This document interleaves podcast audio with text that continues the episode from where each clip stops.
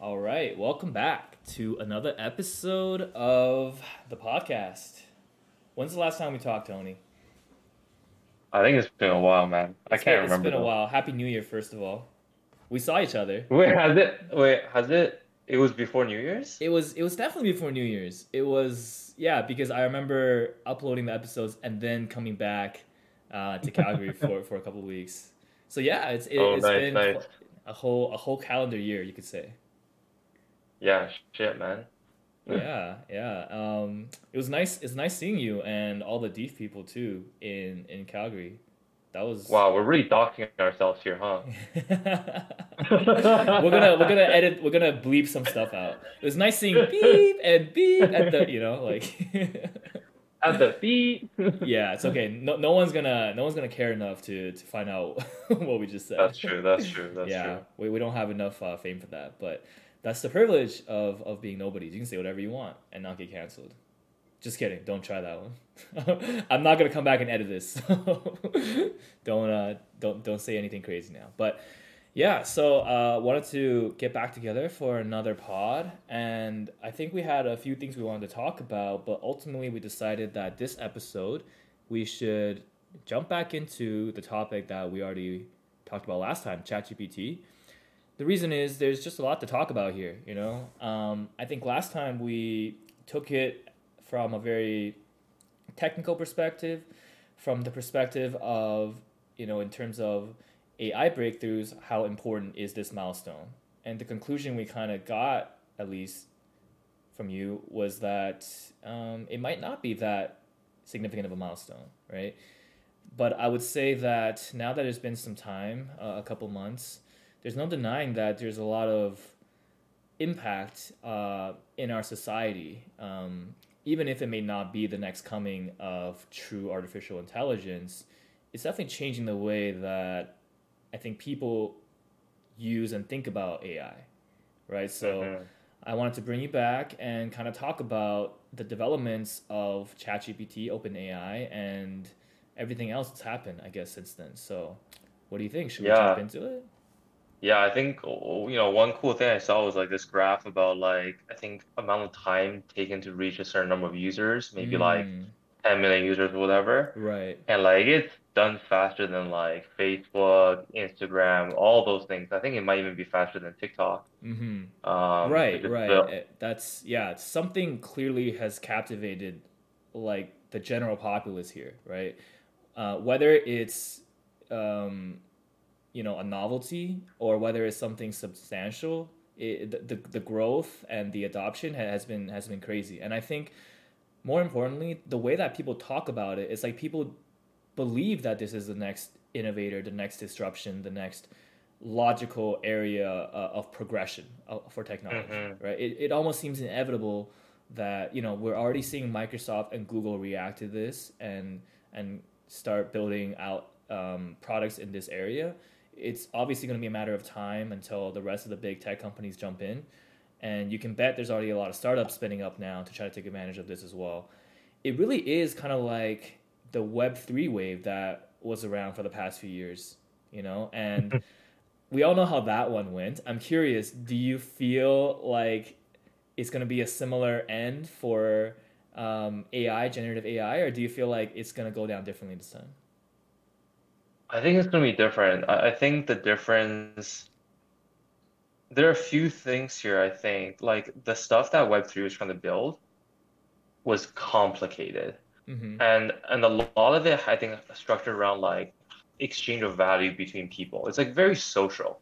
Um, and I think it's hard to get that structure up and get that infrastructure up. Um, whereas with the AI system, like with these large language models or generative AI with like DALL-E 2 or like Stable Diffusion and stuff, what we see is that it's like super easy to use. Right. And like Web3 is like still trying to build these things. With AI, it's like already built. They're just looking for a commercial application, I think. Mm. Um, I think that's a huge difference. Um, and there are applications we can see, right? Like creating um, illustrations, graphics, arts, designs, um, generating fake news. um, Super, super know, useful application. That one specifically. yeah, generating music, right? answering questions, maybe replacing search. These are all pretty like well defined applications. Uh, I think that's I think that's the difference. Um, also, it's like if you just think about like AI versus like someone talks to you about blockchain. Like if I say the word artificial intelligence and I say blockchain, one you immediately know what's going on. The other one you're just like, I can pretend I know what this means, but mm. I don't really understand it, right? Yeah, yeah. I think that's uh, a great comparison between the two that you've drawn there. Blockchain to the average non-technical person, I would say, seems like fairy dust. You know, like it's basically like a snake oil salesman, basically convincing you why this technology is magical and transformative, and throwing all these words at you that don't actually mean that much practically. You know, mm-hmm. um, it's like uh, it's on the chain. It's it's uh, immutable. It's you know um, proof of stake. Non fungible. Non non fungible. Yeah. What what does it all mean, right? Like, and I feel like the problem always with Web three was that one, like you said, the technology wasn't there yet. The the concepts were there, but you needed people want to build it uh, securely, and you needed people to adopt it, right? And mm-hmm. when when you adopt something that's not actually there, when you adopt an idea, um, it kind of relies on like very culty mechanisms to to spread that idea. You know, like you're essentially right. operating on faith, on, on the belief that this will eventually work out if everyone buys into it, right? And mm-hmm. unfortunately, I think what we saw is that this kind of innovation attracted a lot of what's the word like people who are, are able to take advantage of a situation because it unfortunately right. just creates a lot of people who are susceptible to believing something based on faith and it, it creates all these opportunities where you can deceive them rather easily right? Especially because yeah. there was a lot of real money involved right? Like the value being provided by blockchain was this concept that you you can be uh, you can put your you can use as a store of, of financial assets securely. And there was this whole like anti-government maybe like wave going on as well right? Where it's like this is the new digital gold essentially right like don't trust anybody with your money but yourself well it turns out you had to trust somebody to build the chain and it, it was liable to being you know manipulated so um, yeah. Wow, Jack, we're really straying off the topic. It sounds. Did you invest in CryptoZoo or something? Did you hey, lose listen, a bunch listen, of money? Let's not talk about my crypto losses, okay? But let's not talk about how Coinbase re- rejected me. Someone's uh, very passionate about this topic. No, but yeah, you're right. That's that's a topic we can we can spin off for another episode. You know, a, a lot of a lot of different things there, but yeah, bringing it back to AI, I think you're right. The reason why it spread like wildfire is because you could immediately see the the impact of it. Um, I guess when it first spread, uh, mostly through Twitter and YouTube and social media, you, you basically saw clips of it in action directly, right? Like you could see someone asking it a, a question and you could see the answer it gave. And just just that phenomenon alone, I think, was enough to draw you in and say, "Whoa! Like this is really cool." You know, like this is this is interesting. This is new. Um, and yeah, I think the main thing is like you broke it down how easy it is to use. It does feel like you're talking to almost like a person at that point, right? Like it remembers the context of your conversations, um, and people are really creative on the internet. You know, you you release a tool like this to the open public, and I'm I'm sure you've seen like the amount of really creative and cool stuff that people came up with in just the first week. Um, and it's a very it's a very new it's a very raw technology you know? I don't think we fully understand the the potential of it just yet. Um, and i think it, it might take a few years of refinement both from the user side and maybe from the model side from openai until you can see like what it's truly capable of. Um, but i'm curious yeah. have, you, have you heard about this new kind of maybe trend that's popping up in, in the tech scene where companies are starting to hire uh, prompt engineers. Have you heard about this? No, uh, that's pretty interesting. I believe. You talk about that? Their yeah yeah I believe their whole intention is to you know find people who can specialize in um, getting the right answers out of out of these generative AI um, models, right? So figuring out specifically which questions to ask I'm sure if you've tried uh, asking a coding questions, you can see like it's pretty effective if you know the key terms to, to ask. Like if you know the problem that you're facing, um, and you know the technical way to describe it to ChatGPT, you can get a pretty relevant answer. I think. Uh, the issue is when you have no technical knowledge because one, you're not going to know the right question to ask, and two, chances are ChatGPT is going to give you an incorrect answer and you won't be able to verify it because you don't even know what it's talking about. You know. Mm-hmm. But I think for people who are already industry experts um, in a field, it, it, it has a lot of benefits in terms of productivity. So what you're seeing now is some companies are trying to, I guess, use prompt engineers uh, to replace software engineers for certain tasks. Um, and the goal is to obviously save on headcount cost, maybe reduce the headcount overall as well. But yeah, some of these postings I'm seeing like 150k, 200k, 300k. They're basically software engineers, uh, to my knowledge. So wow, so they're software engineers, but I'm guessing like how do you develop the the expertise to become a prompt engineer? Like it must be such a new I, I don't even want to call it a field. Like mm-hmm. what is it? Like it, it, it must be such a new job to do, right? Like how do you develop expertise in this? Do you remember when like VR was kind of a fad and, and Meta changed their name to, to Meta from Facebook? And suddenly you saw postings of like metaverse PMs or or like metaverse engineers. I don't know, but like I feel like it's kind of like that where when you have a trend in technology, you're gonna have capital pouring into that specific sector. You know, it was VR for for a hot second. Uh, it was Web three for probably the past five years, and right now we're seeing it uh, shift towards AI. I think when that happens, you, you're gonna see first of all, all the big companies pour their R and D into this. You're gonna see all the venture capitalists pour their money into this. All the retail investors are gonna be interested. All the news is reporting on this, right? And so, mm-hmm. in a way, I feel like by posting a job application saying you're hiring for prompt engineers, it's a way to signal for to investors and to the public that your company is like future oriented. You know, it's like you are on the cutting edge. You are adopting this new technology um, it's a way to market your company, in, in my opinion. I think it's more about that than the actual substance of their. I don't think they actually expect that prompt engineers deserve that kind of salary if they have no technical training, and I don't think they um, expect prompt engineers to fully replace software engineers in terms of actual coding productivity, right? I would imagine you need a mixture of both to even begin applying it to to your workday on the daily, but again, it's a really raw technology. I think it, it can get refined and it can become better for these pr- productivity use cases. Right. So, talking about companies investing lots of money into this and like giving market signals, like the big thing that I've heard about is this new AI war between Microsoft and Google. Mm-hmm. Um, yeah, what do you know about that? Yeah, I think that's a great segue. Um, like this technology is not just disrupting I think consumer lives, it's it's having a huge shift in in the industry, right? So um, let's just recap it quickly. I think it was last week where Microsoft officially announced the integration of ChatGPT with its Office tools, I believe, and Bing as well. Uh, they had a really cool demo um, where some parts of it actually showcased uh, a new version of ChatGPT in Bing that cited its own sources we can touch back on that later, but I, we've talked about that offline where that seemed really cool and interesting.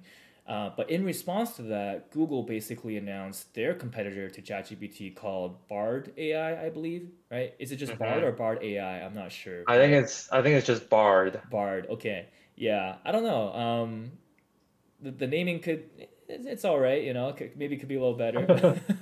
they went for a more relatable approach, I suppose. But um, so the, the issue was during their demo of this tool, it gave an incorrect answer, right? Something about the uh, James Webb Telescope. Um, and as a result, Google's stock actually uh, tanked.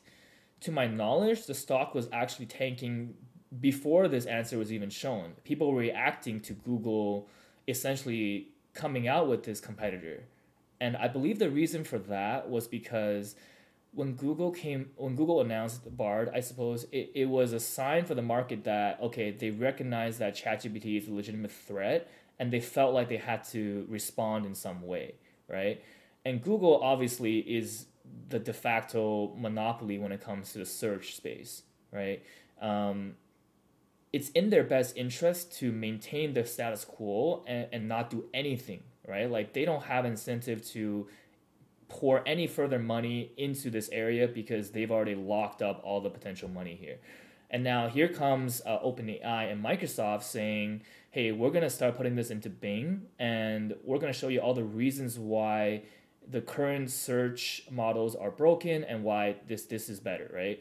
And let's say people start using it, and let's say people have been fed up with Google search because it's been showing you more ads as opposed to relevant results lately because they're incentivized to do that to make more money. Right now, you have a tool that could potentially give you a direct answer right away. Um, and I think pe- people are interested, you know, people are curious, and they might, you might not convince half the people who use Google to switch over. You might not even convince a third of the people. Uh, but any significant chunk of people that move over is is already a huge loss to Google's existing existing monopoly, right?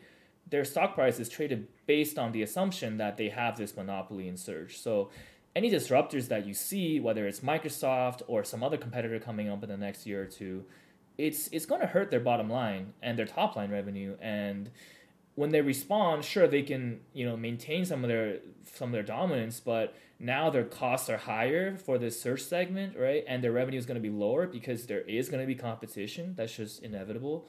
Um, yeah, I think people are seeing this and they they want to see how Google is going to address this going forward. I don't think it's going to be a short term thing. I think we're going to have to wait to see the full effects here. You know, like are people actually going to start using ChatGPT to to address the things that they used to use Google search for. Who knows, you know?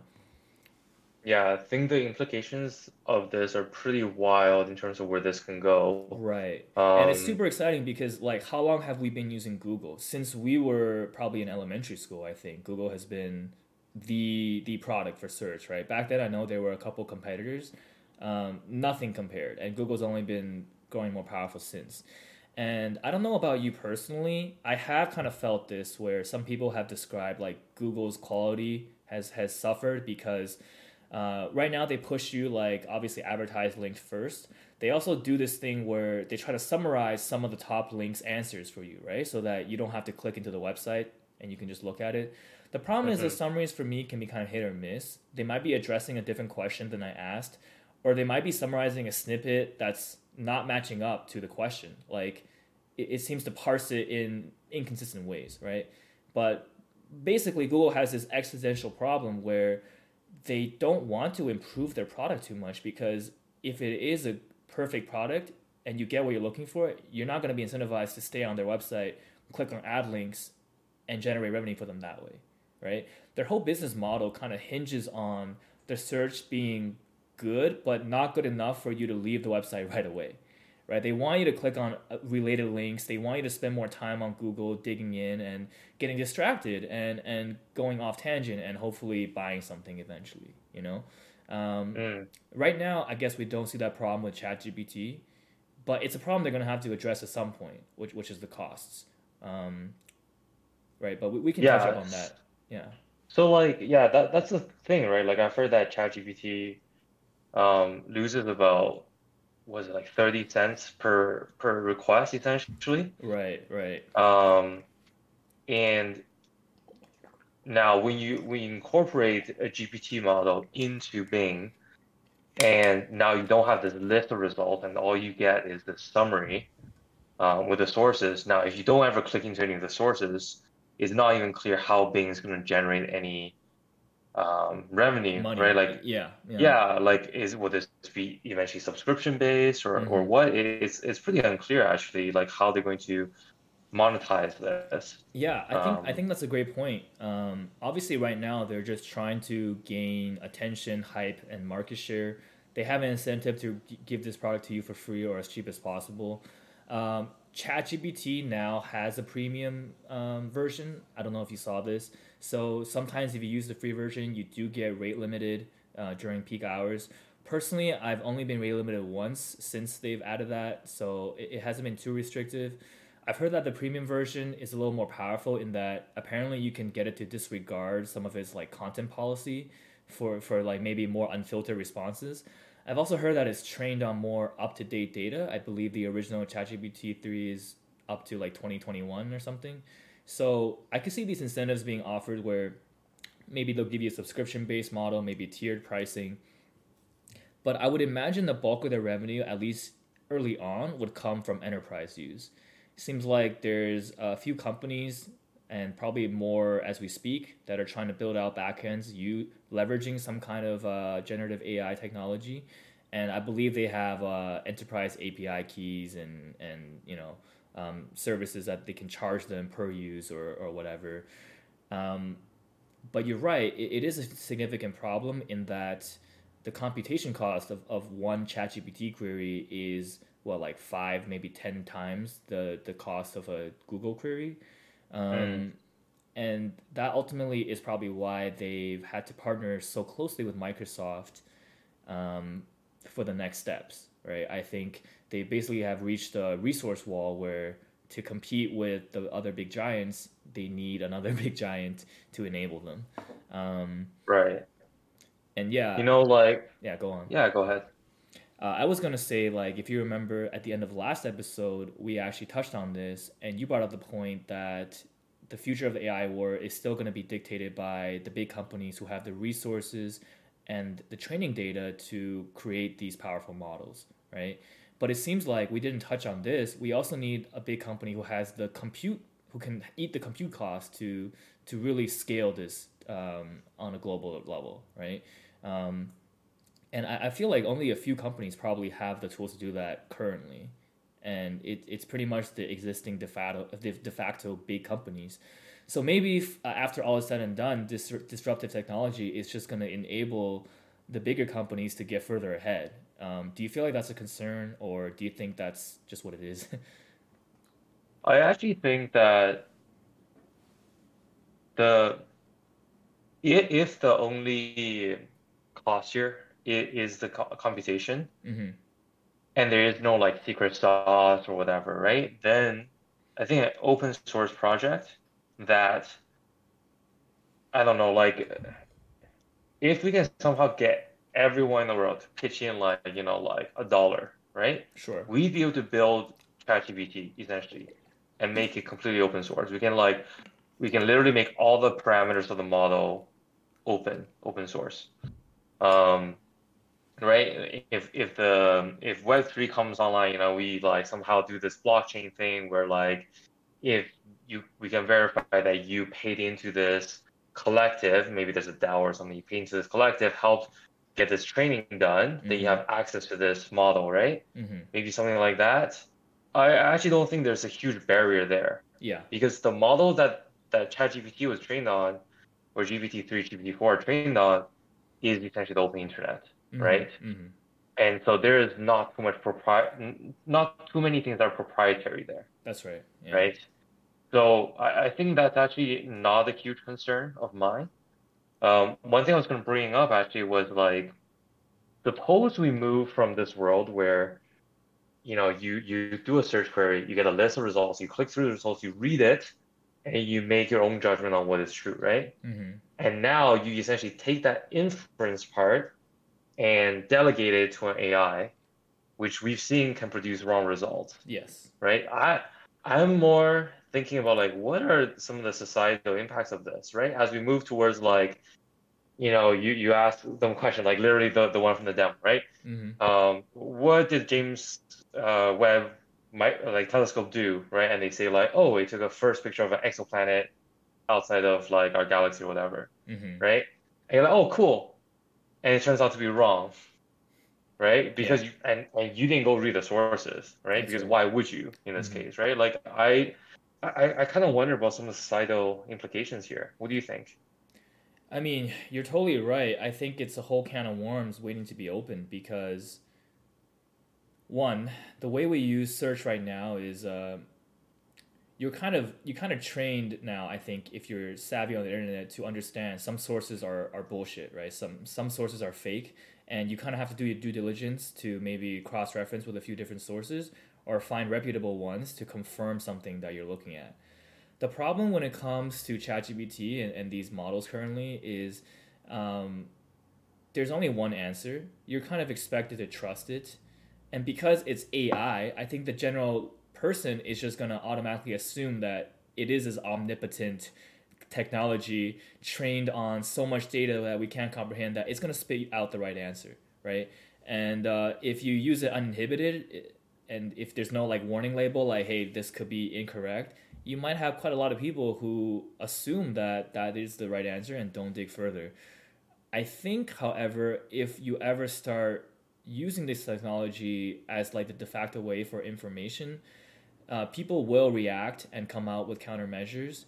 I would imagine that you can train specific specialized ai to fact check maybe where maybe you can give it the answer that ChatGPT spits out, and it does an internal check of like if you ask it this question directly with this answer, in terms of a yes or no, can it determine with ninety nine point nine nine accuracy?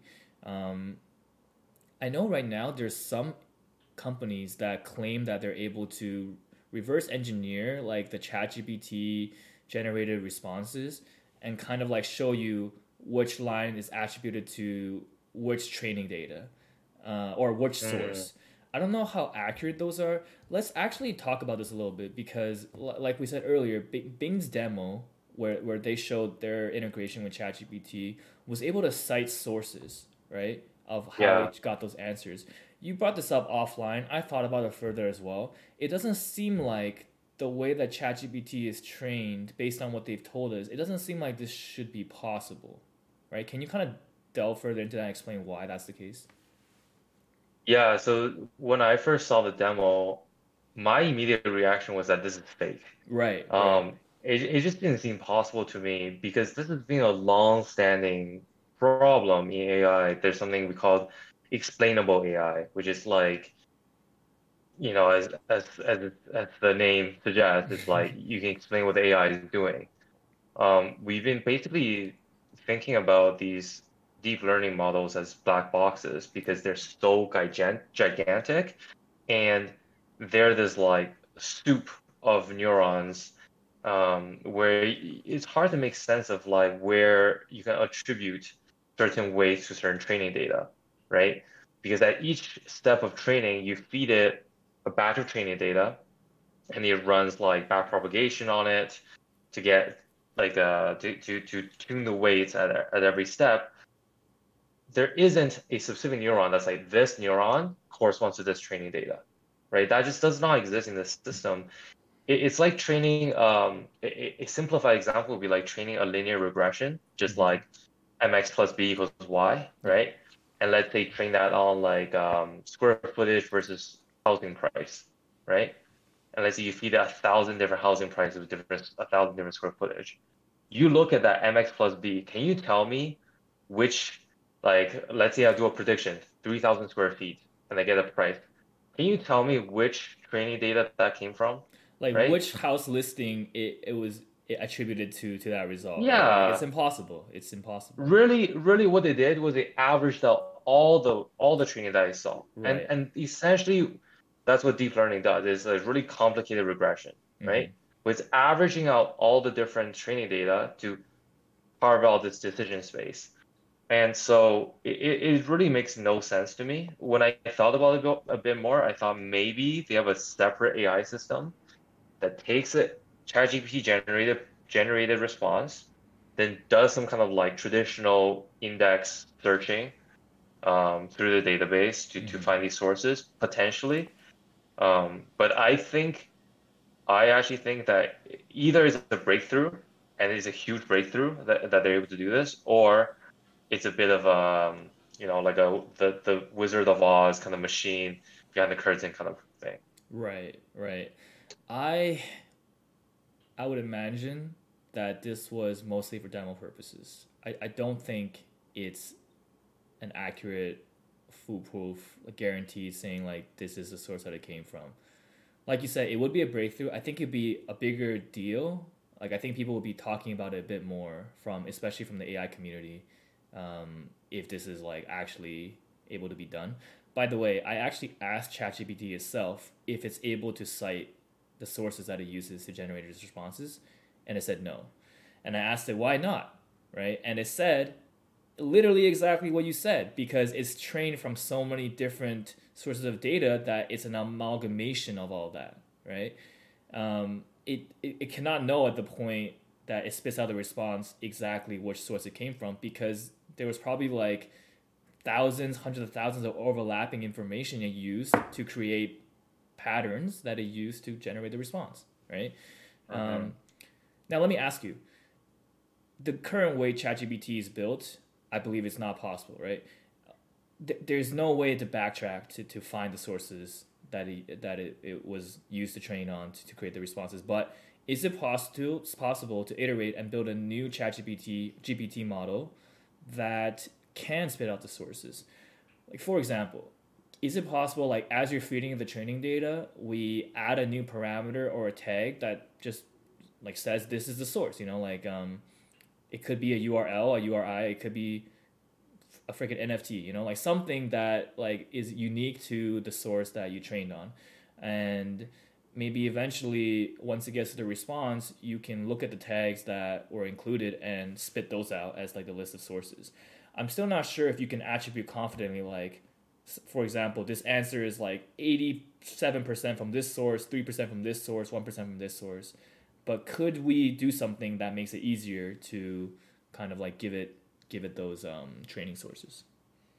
I'm actually going to say categorically that this is not possible. Mm. Um, there you have it.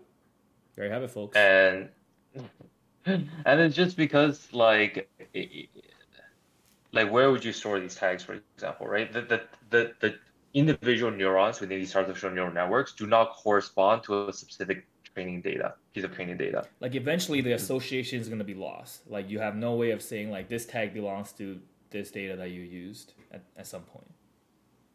Yeah. So unless you can have some kind of an internal representation of each of each data source as part of the latent space, it's getting pretty technical, and I don't even think I fully understand what I'm talking about when I start like theorizing on these things.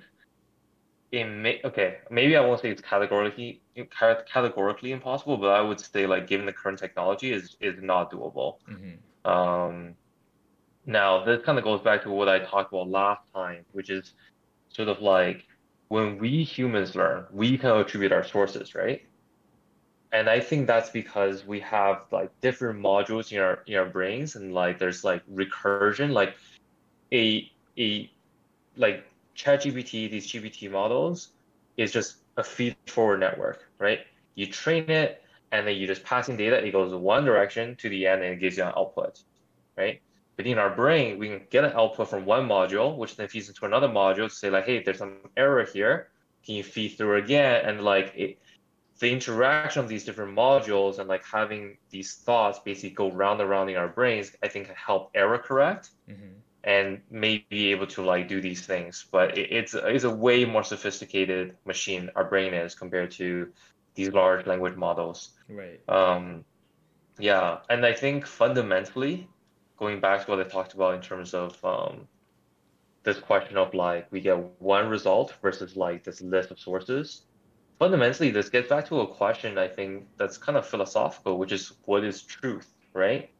We're, we're getting to a point where we're starting to look towards Google and now maybe AI as a source of truth. Mm-hmm. Um, when we haven't even figured that out in our normal lives, right? Like we people still debate, for example, like is this real science? Is it not, not real science, right? Are lockdowns good? Are lockdowns bad? Are masks good? Are masks bad?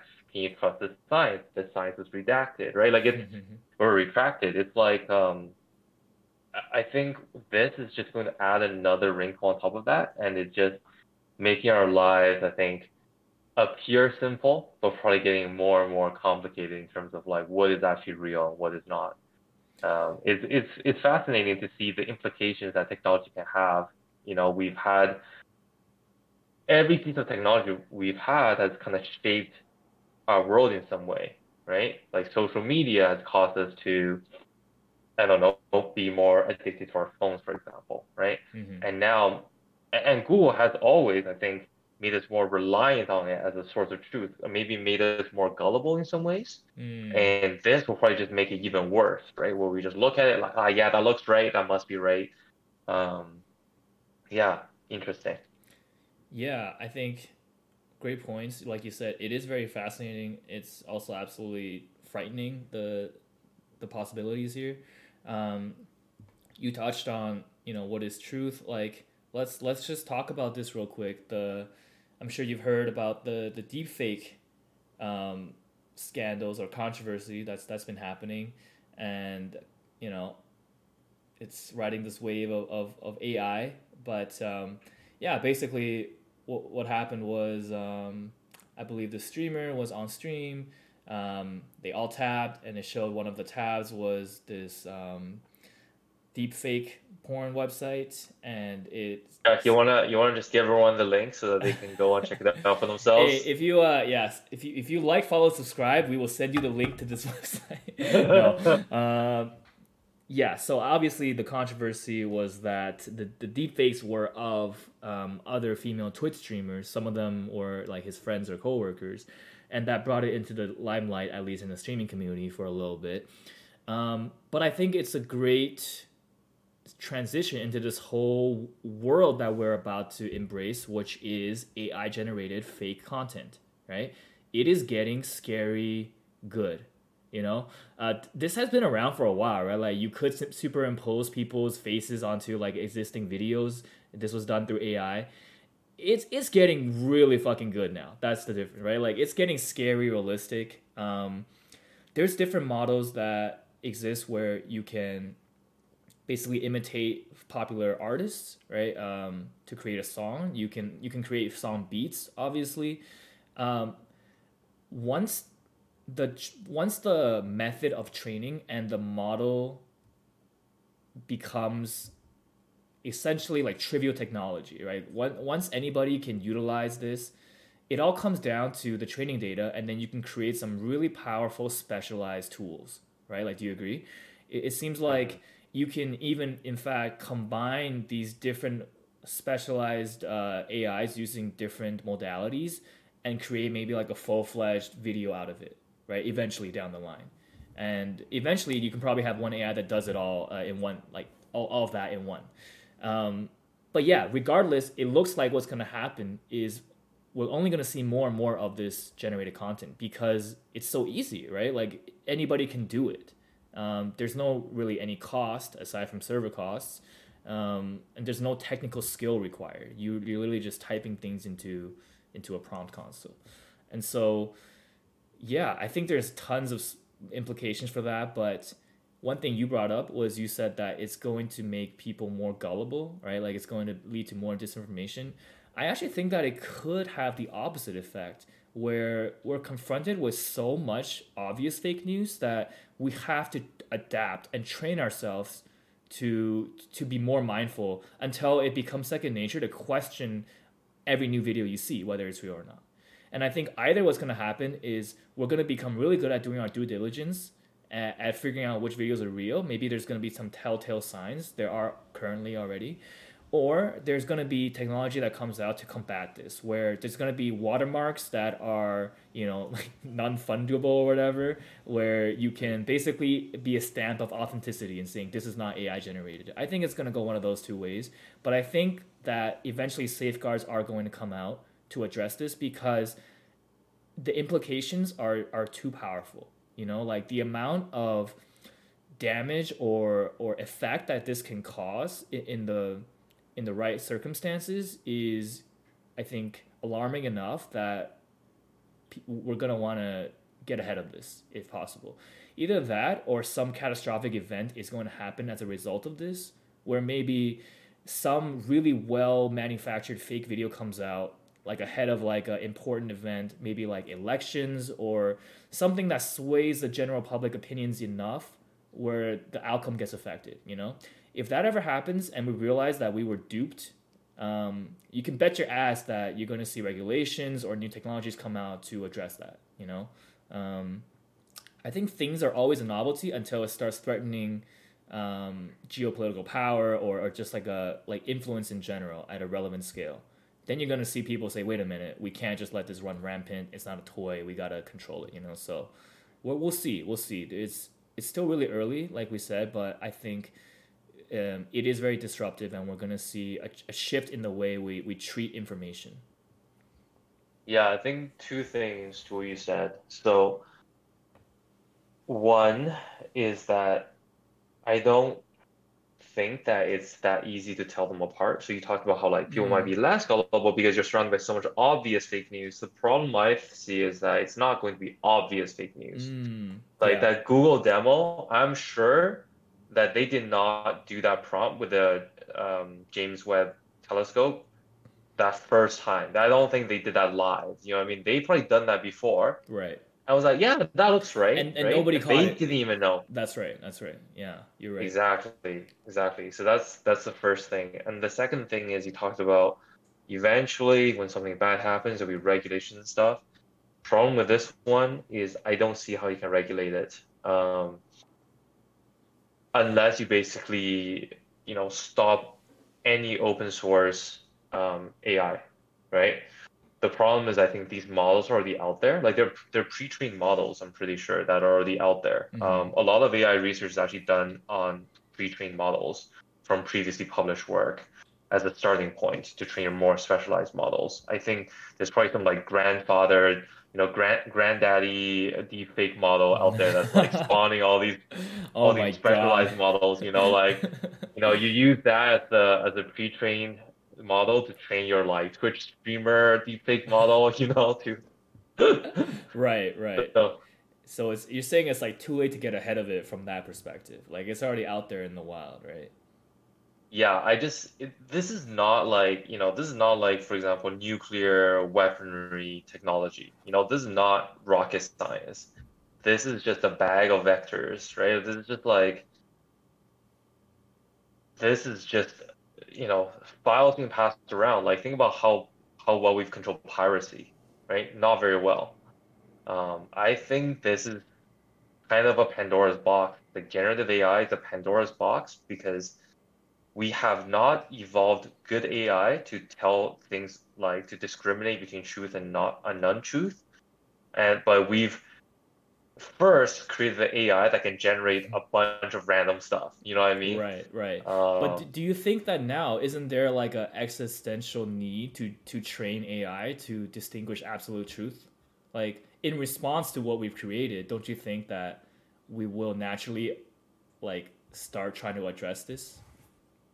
Yeah, so there there has been like um, work like for a long time now around basically fooling AI. In fact, there is a type of model called uh, oh man, it's been a while. I think it's generative adversarial model Mm. or gener generative art art uh, adversarial neural networks, like GANs. Um, they were pretty popular for a while. Essentially, that model you have a discriminator and a generator, and what you do is like they compete with each other. So they both get better and better. So the generator was generating like art, for example, and the discriminator to tell this is fake art, right, versus real art. They both improve over time. Um, and in the past, Uh, yeah, in the past we've actually seen some pretty cool stuff. For example, like someone showed an image that looks like a normal image, let's say of a dog. But when you feed it to this AI classifier, it gets completely messed up. And it's just because those specific pixels fucks that specific AI up, right? mm. And I've also heard of people being of basically training neural networks to discriminate like deepfakes and stuff. Um, Right. Like, is it that hard to let's say feed a neural network thousands of deepfake pictures and thousands of real pictures until it recognizes beyond our ability to recognize? Like, it, it sounds like Yeah. what you're saying is is the solution. No. Yeah, it's probably doable. I'm, I just think that um, it, it becomes a cat and mouse and a cat and mouse, Mm. and it becomes an arms race basically. Right. And I, and there's always going to be just like how you know we have exploits right that are out there that no one knows about. They're going to be these AI models trade like traded on the black market, whatever, Right. in the, That like On the deep web, these right? uh, detection models. that bypass the known detection models, Mhm. right? Um, yeah, I think it's not a solved problem, and I think, yeah, basically generative AI is this Pandora's box um, that's going to open up all of these things like problems, solutions. Um, yeah, I would say they're not. The, the problem is that like the solutions it offers are not even like amazing solutions, right? We have not solved artificial general intelligence, right? We're able to use this to what, create art, create music, create videos, create deepfakes, um, and create a chatbot that's like gives you false information sometimes, right? like yeah, like these are all cool things, but and but this is why I said it's not the true breakthrough, right? is that like it's not the artificial general intelligence. It cannot go back and like you know say like oh I made a mistake because of X Y Z. I cannot. They cannot say oh I made this decision because of X Y Z. Right. Mm. It doesn't really introspect very well.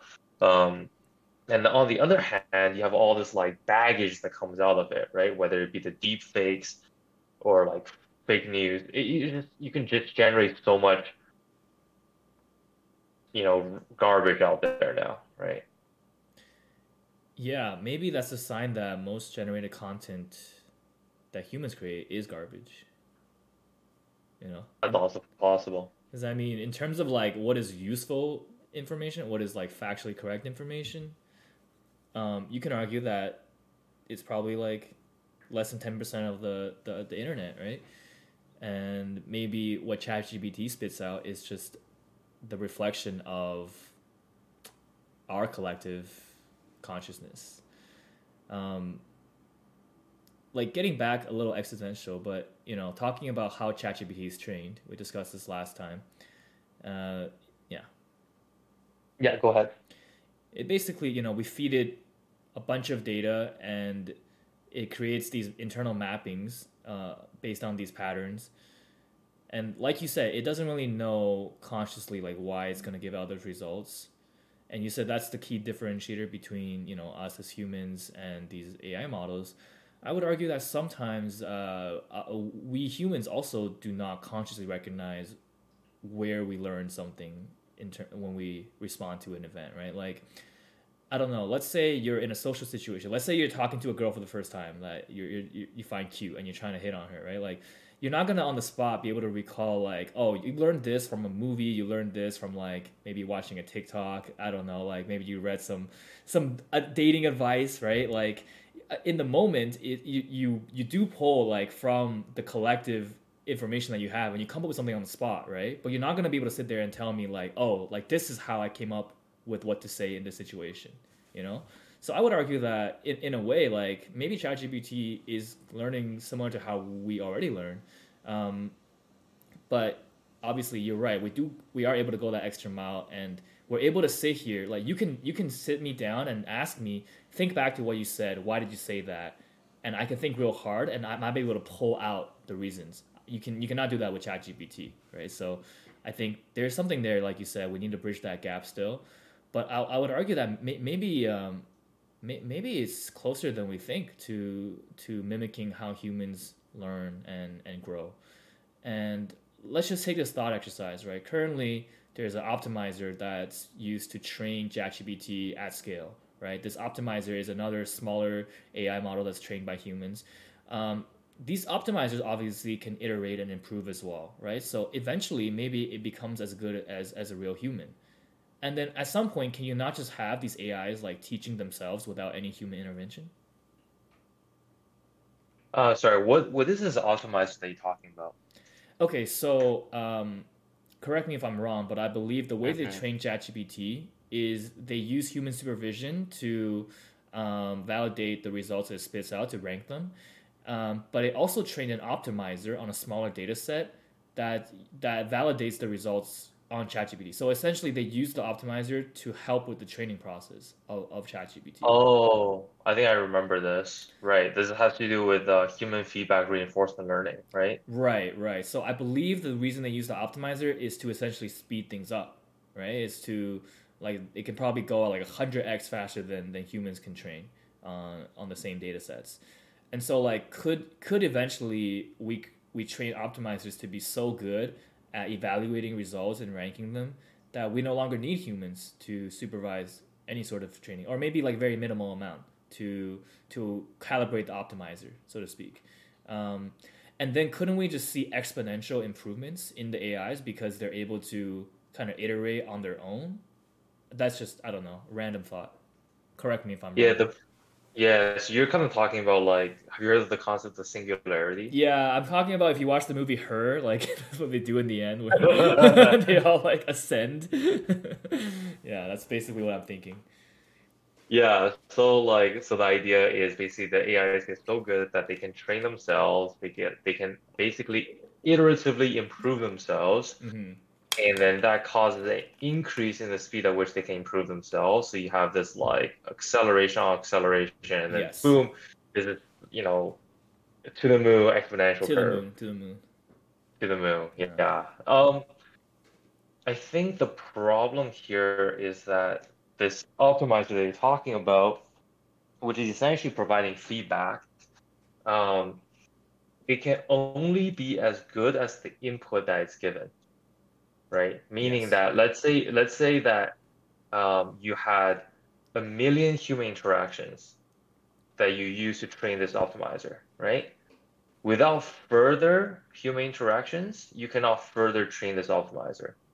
This optimizer doesn't train itself. The optimizer trains the the the transformer, tra- trains the language model. Right. Right.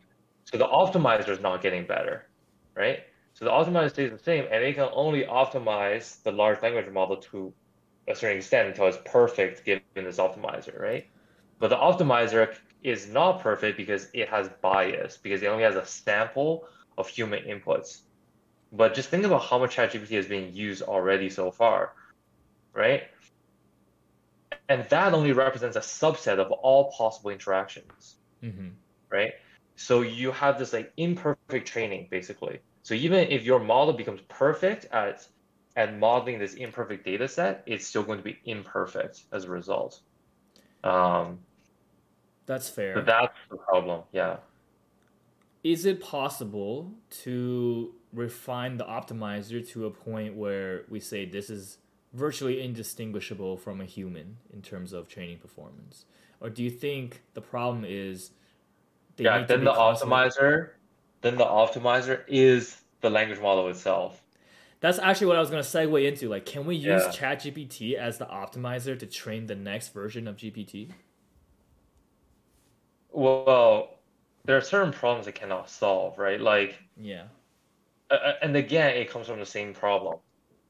If your optimizer is imperfect, even if you train the next model to be perfect based on this imperfect model, that perfect model will be perfectly imperfect. holy crap okay And so you're and so you're just propagating imperfection throughout, basically. I mean, okay, think about this example. Suppose ChatGPT thinks that the James Webb Telescope took a picture of an exoplanet for the first time Mhm. right? And use that to train the next language model. It's like it's like playing a game of telephone almost. The next model is like, yes, the James Webb Telescope took the first picture of exoplanet. right They changed the next model. Oh yes, it's only going to keep passing on that same information, yeah right? yeah Um, yeah, it, it's just it, it's because we don't have the perf the the full set of training data, meaning all possible interactions, which is never gonna come, right? hmm um, more data will better approximate it, but but you can never approach it like infinitely. Now, the, and, and and here's the thing that the problem is that the ground truth still at the end of the day comes from human labeled data, that's right comes from these human human feedback, right? In the real world, right, how we evolved, how our brains evolved was that our ground truth is survival or reproduction, right? It's through natural selection. The ground truth is physics, basically, right? wow Is that your brain your brain thinks that you can walk through you can jump off a cliff and live, you're probably not gonna survive, right? So the next model that thinks that if you jump off a cliff you're gonna die, that one's gonna survive and that one's gonna live on. Right? That's that's one training iteration right there. Right? The problem is that these models, when they train themselves, they are not interacting with the real world to get ground truth. And this is why I've actually thought that, you know, and, and I've read this from other people too, is that AGI potentially will will only come from an agent that interacts with the real world. And so some people have thought even maybe like I was really excited about the Tesla robot if that ever comes out, the Optimus, Right. because that's actually going to interact with the real world. That's going to deal with physics and it's going to like it's it's dealing with ground truth in some way, right? Like for example, why does like ChatGPT try to model human conversation, right? The ground truth is the human conversation, right? Art generators, right? The ground truth are the artworks in the past, right?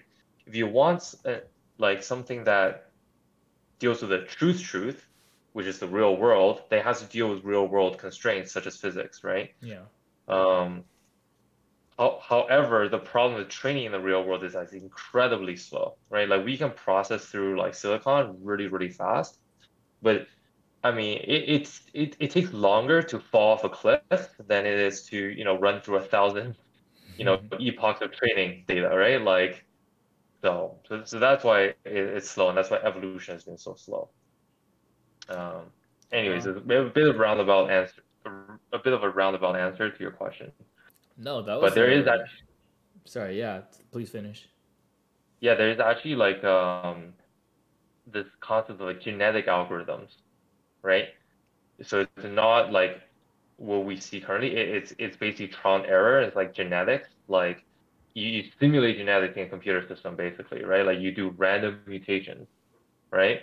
And then like the fitness level is basically how you set up a way to measure its fitness, right? Some kind of a scoring system, maybe in a game, right? Mm-hmm. and then you randomly mutate. This is how a lot of reinforcement learning works, right? You randomly mutate um, the program or the inputs of how it, how it interacts with the world until something works, right? And then the thing that works survives longer, has higher score, and it propagates. Um, it's just that because it's random, like trial and error is incredibly slow. Like we're basically trying to like you know re reinvent the brain through evolution, but that took so long, right? The first time around, and we're Mhm. not feeding it that much. That's why I I think that one has not had so much traction. Um, but that's probably like the best way to go about it in the end. Fascinating. That that was an amazing way of, of framing. I think the problem probably even better than the job we did in the previous episode. They should just listen to this snippet right here because that was a perfect summary. I think of the limitations of of the current um, uh, current models. And I, I think you're right. Like now, I kind of understand a lot better. There is no there is no feedback me- mechanism for these models to understand when they make a mistake. Um, because they're not interacting with the real world, like you said. So piggybacking off that, I feel like there is a way for these models to actually get feedback in real time of their answers, it, and it's from the users, right? Like I believe currently you can thumbs up and down the ChatGPT responses. I don't know if they are incorporating that uh, at all, if they're keeping track of that, but could they use that data as kind of feedback to improve these answers and say like, if enough people thumb down this answer, obviously it's incorrect. We need to adjust the internal mapping and it needs to be able to do this on its own. Like probably the current model cannot, Absolutely. but the next model, I'm sure you could, could incorporate that, right? Yeah, so I mean, like, I, th- I think this goes to the heart of something else um, called online learning, which is Mhm. basically live learning, like Right. learning through each new um, each new input, which I think is a problem that hasn't really been solved. I, I believe uh, I think Microsoft uh, or Facebook released a bot like that kind of learns based on how you interact with it previously, and it was shut down within a day because it just ended up becoming really racist. Do you remember this? Yeah, that was the Microsoft one. I, I do remember that one. Yeah. So Yeah, is that I- is that live learning or? I guess that must be. I- I'm not sure how, how exactly it works. Yeah. Um, but it's certainly learning things, learning things very quickly. yeah. Yeah. Yeah. So, um, yeah, I, I think I think that is sort of like actually one of the ways that um, like ChatGPT can differentiate itself from Google, right? Like like Bing's new search is that like you can say, hey, we're losing money on every query, but we're getting better with every query, right? And Sorry, I, I want to take. a Is is Google? Can Google not also know like which results are being clicked on and and improve their algorithm that way? I guess it's not super transparent, but I, I'm I, sure I they think could they, claim that they're also improving, right? Yeah, I'm sure they could as well. But what I'm saying is sort of more iterations on this one specific Yeah. um, That's fair. technology, which is saying that hey, this like this technology right now, right? GPT is not super uh, profitable, right? But not only are we like taking away market share from Google and blah blah blah, but this product can improve over time, and it may improve to a point where we can really charge money for it, like Mm, charge a subscription for it. Yeah. Um, I think that is one possible outcome as well. Um, I think really fundamentally for me, the issue is this idea of truth, and it, and it comes back to what we talked about with uh, real world learning as well, which is like interacting with the real world to get ground truth.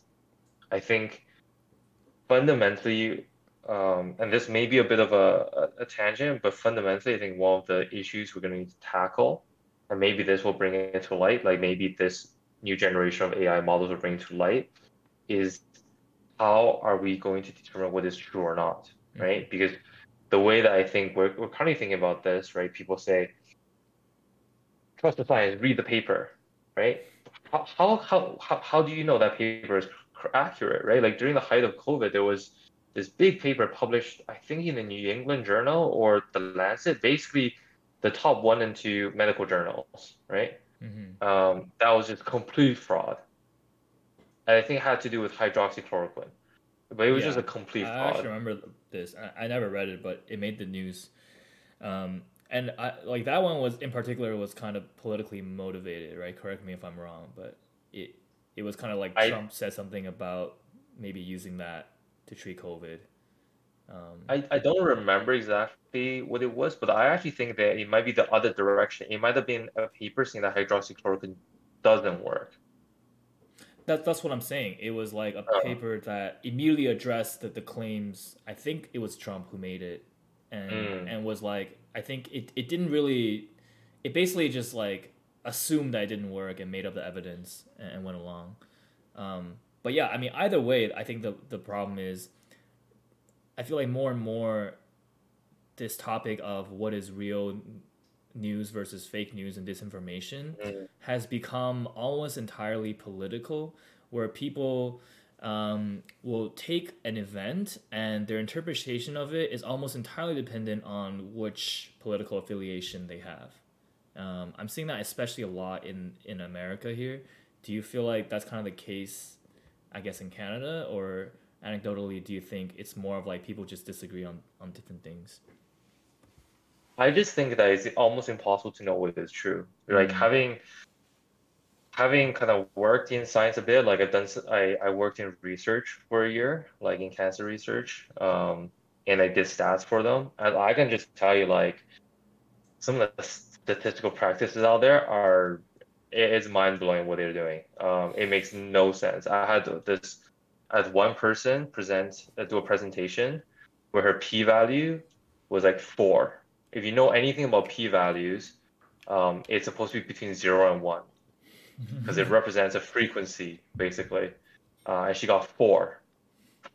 Like literally, does it, it, it makes no sense, um, right? And I, I I've come to not trust research so much as well. But but it's hard to know like what can you trust then if you can't trust that. Um, There's actually this really famous paper cited I think over ten thousand times um, called "Why Most Published Clinical Research Is Wrong" or is false or something like that.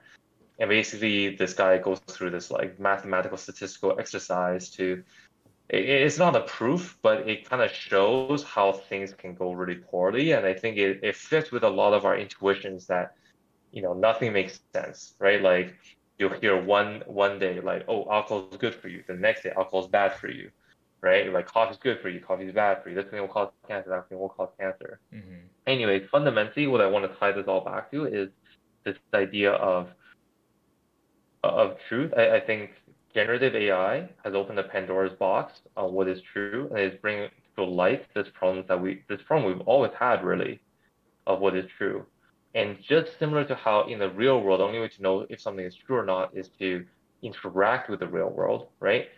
Similarly, that's how AI will have to determine their truth as well. It is fundamentally they have to interact with the world.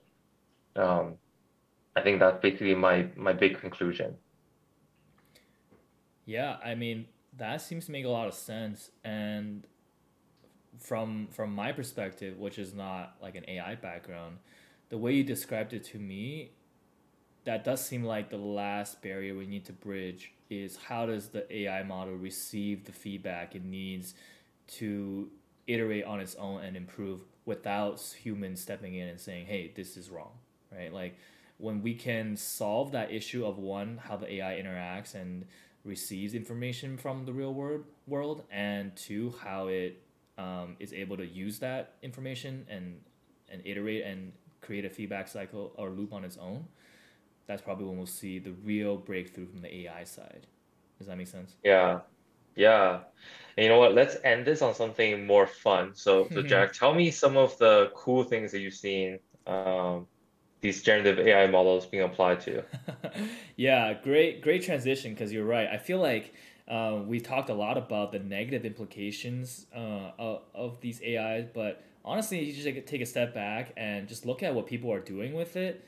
Um, it, it is really fascinating. You know, I think personally, I've used it for work with with mixed results, but it, I've noticed that you know if you know what you're doing, it can definitely be used to increase productivity.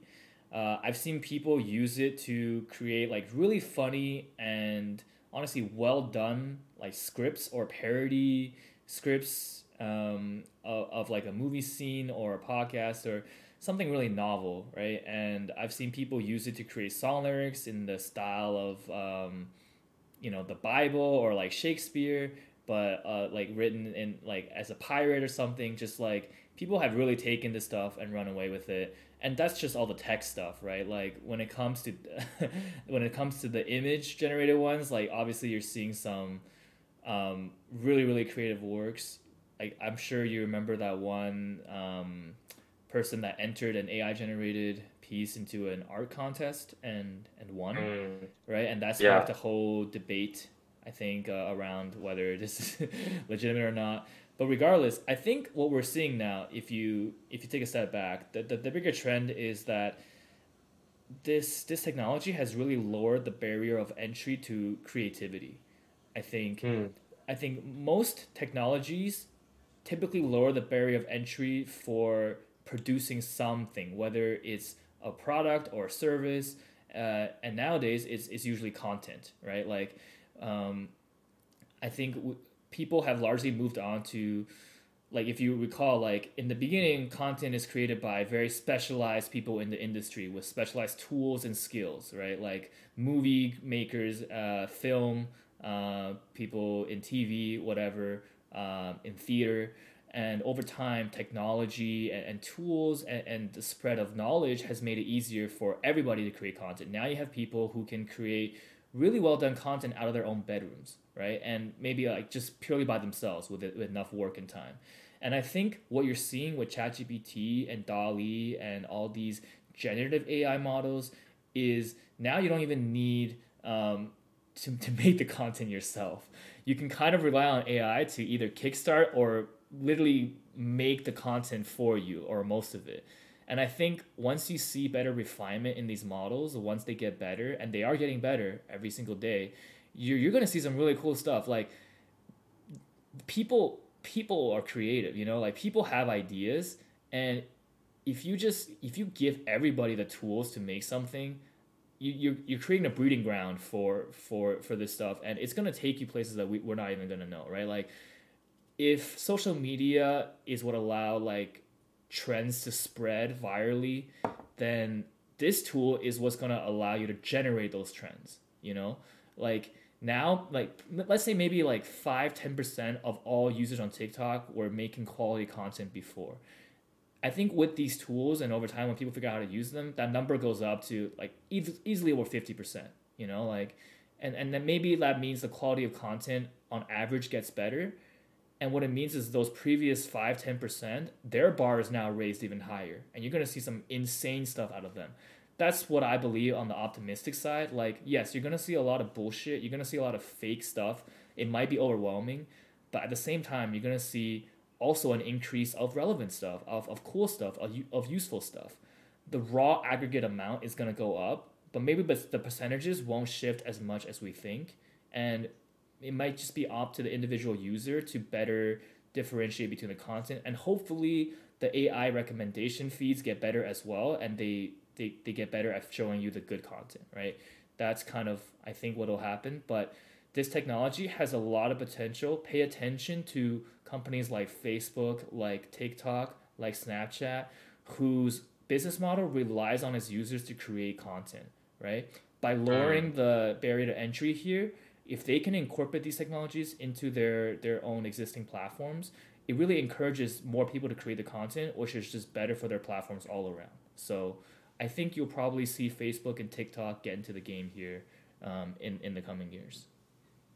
Right, right. Yeah, that's super cool. Like you, t- you talked about how it lowers the bar so that everyone can participate. Like right. I'm just thinking, like imagine if you're able to like write your own script and create a movie for yourself, right? Like exactly starring yes. yourself with your voice, with your likeness in the movie, right? You know, that'd be super that, sick. Okay, that's actually a really cool point that I didn't even touch on, but it's like this idea of right now are we we're trained to think like you create content for the public for for other people mm-hmm. right? And you're wired to create that content in that way.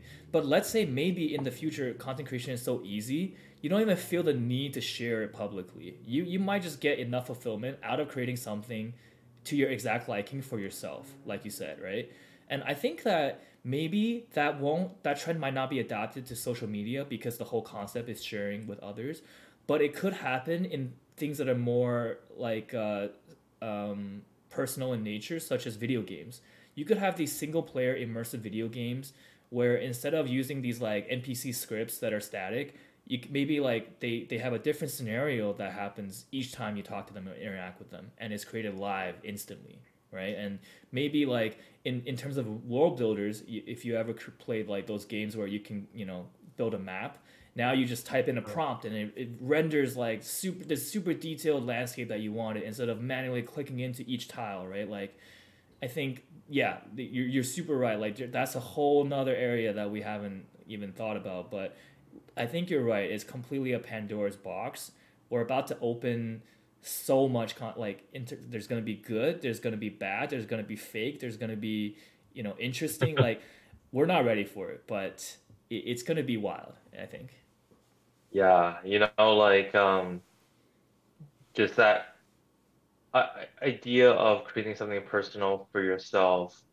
For me, that's the most attractive part because currently, like you know, you're buying these mass-produced, um, you know, whether it's games, movies, books, or whatever. And also these and sometimes, these media, these games and movies, they they're often created to make you feel relatable to the main characters in some way, right? Oftentimes the main characters have to be someone who's like not the best, who who's kind of an underdog and makes you easy to put yourself in their shoes. But like you said, now you can just put yourself literally into the shoes, right? Like fascinating. I think super cool point that you brought up. Yeah.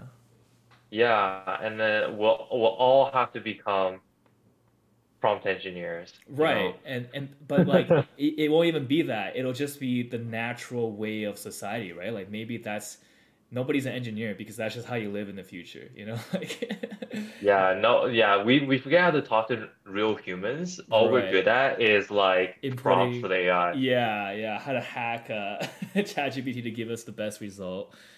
Wow you know it, it's exciting times i think um, we're in the we're, we're witnessing history unfold in, in terms of a, a very very big cultural shift i, I believe.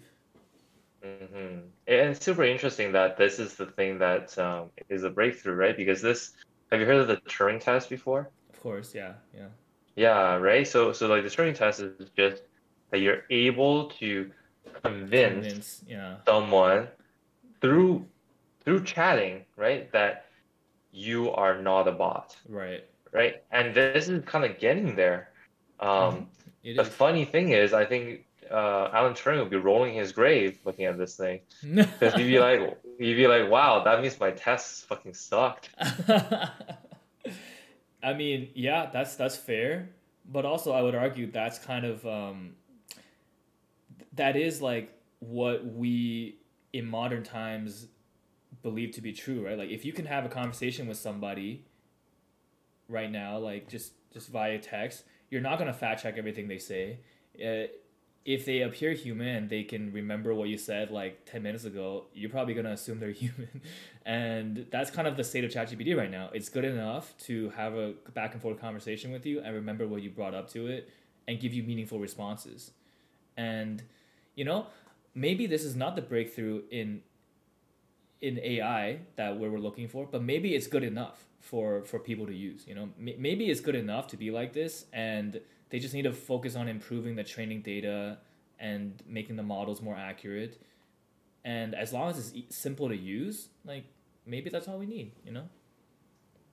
Yeah, yeah. The the one thing I've come to to learn over the years is that there there is this academic way of thinking or this like theoretical way of thinking, like, hey, this is theoretically the, the best. Mm-hmm. But in the real world, like a lot of times what wins out or what people end up using are not these idealistic things, but but at the same time it can have huge impact.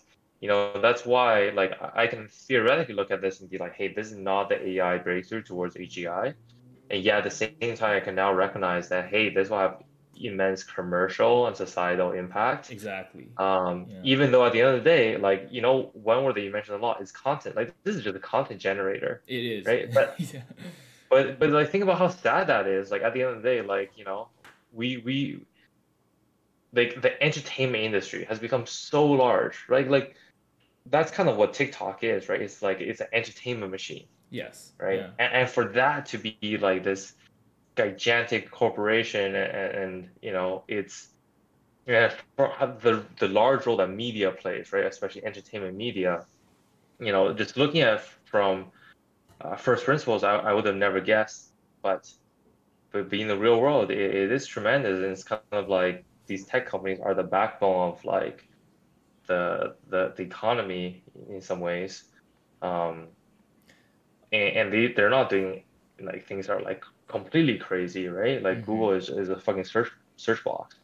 Um, Yeah. so And and the Mhm. reason why that came to be, I believe, is because the internet runs on ads, right? It's mhm. so for the internet for the machine to keep going, it it, it needs to generate more and more content constantly to incentivize you to keep using it, right? Like it's all about grabbing your attention and extracting monetary value from that because eventually you're gonna click on an ad and, and buy something.